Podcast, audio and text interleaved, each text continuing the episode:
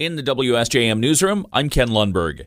As his Republican rivals sparred on stage in California, their second primary debate, Donald Trump was in the battleground state of Michigan Wednesday night, working to win over blue collar voters in the midst of an auto workers strike.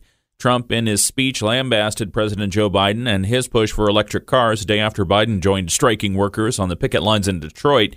The dueling appearances had the feel of the opening salvo of the 2024 general election which is increasingly looking like a rematch between Trump and Biden, even though voting won't begin until early next year.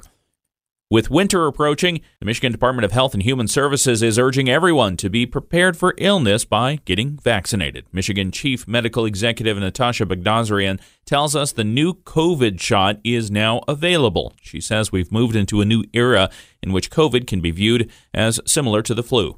COVID has become, or is becoming, I should say, more of a seasonal issue. And this is what we were anticipating. We were really looking forward and expecting COVID to have sort of seasonal peaks and, and valleys, the same way that other viruses do. Bagdasarian says with vaccines and treatments now available, a person can greatly reduce their risk of serious illness. Even if they do get infected, now is the time to get the vaccine it's a good idea to get vaccinated sometime in late September, which is right now, or into October, so that you've got those really good antibody levels in the coldest, darkest winter months when these viruses tend to spread the most. Bagdasarian says everyone should also get vaccinated against the flu. She notes the federal government still gives out free COVID tests, which can be ordered at covidtests.gov. She asks those who are feeling ill to get tested, stay at home, and wear a mask when going out. Two meetings are planned for next month for residents of Chikaming Township, New Buffalo, and Three Oaks to learn more about plans for Indiana Michigan Power's New Buffalo Bridgman transmission line rebuild project. I&M plans to rebuild 21 miles of power lines and power poles throughout the area at a cost of around $51 million. The project starts next year. An open house on the project was held in June, and that has led to some changes. They include the installation of wooden power poles as opposed to steel poles in the village of Three Oaks and the possibility of reimbursements for some tree removals on private property. I&M will present the updated plans on Monday, October 9 at Chikaming Township Hall and Tuesday, October 10 at Three Oaks Elementary School. Both presentations will start at 6:30 and both are being offered over Zoom. We have links to both of those meetings on our website wsjm.com. Work on the transmission line project is expected to take place from 2024 through 2026. City of South Haven residents have the opportunity tonight to hear how their local candidates for mayor and city council stand on the issues. The South Haven chapter of the American Association of University Women is sponsoring a candidate forum this evening.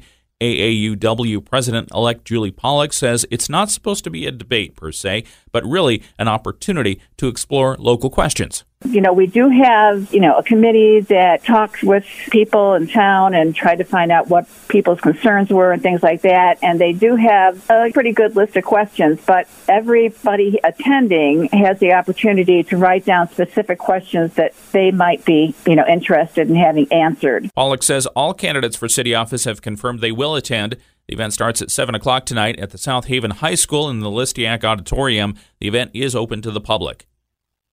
Lawmakers in Lansing are planning a reform to the insurance reform. New legislation aims to fix a problem caused by Michigan's 2019 auto insurance reform law.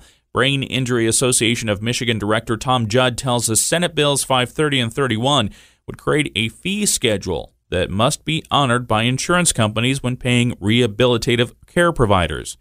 He says changes to the catastrophic coverage rules made in Michigan's auto insurance system that were made with the 2019 law have made it impossible for some care providers to service patients that are most in need.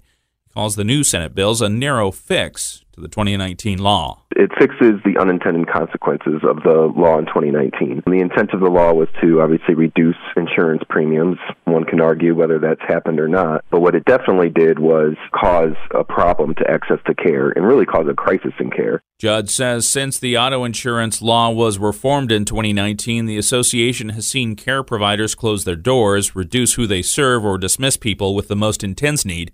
He is expecting pushback on the new legislation from the insurance lobby, but says changes are needed. The bills from state senators Mary Cavanagh and Sarah Anthony were introduced this week. A Wayne County lawmaker is working to lower the prices of bottled water at games and concerts.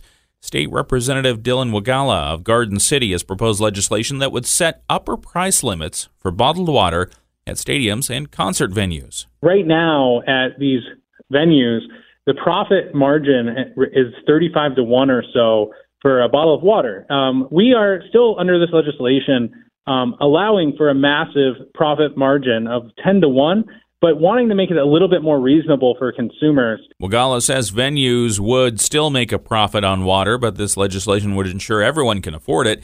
He says people need affordable water to stay hydrated or beat the heat at concert events. The nonprofit group 100 Women Strong has announced their 10th annual Leaders of Distinction Luncheon honorees. Lynn Cristiano, co chair and founding member of 100 Women Strong, says they will recognize Bertha Carson King and Dorothy Moon co founders of Strong Women of Faith Breast Cancer Support Group. The keynote speaker is Melinda Gruber, Medical Group and Continued Care Services Vice President for Corewell Health.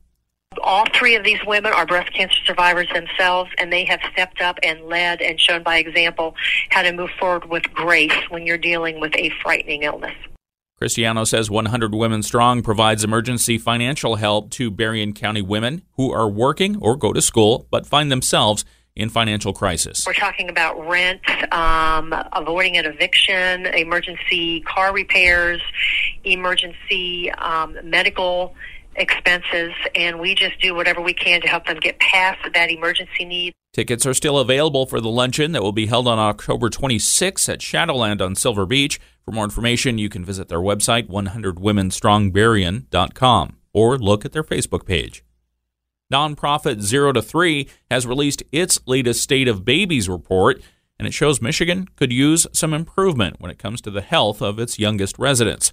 The report is intended as a resource to give policymakers and advocates data needed to inform and implement strong policies to support parents and caregivers in nurturing babies and toddlers.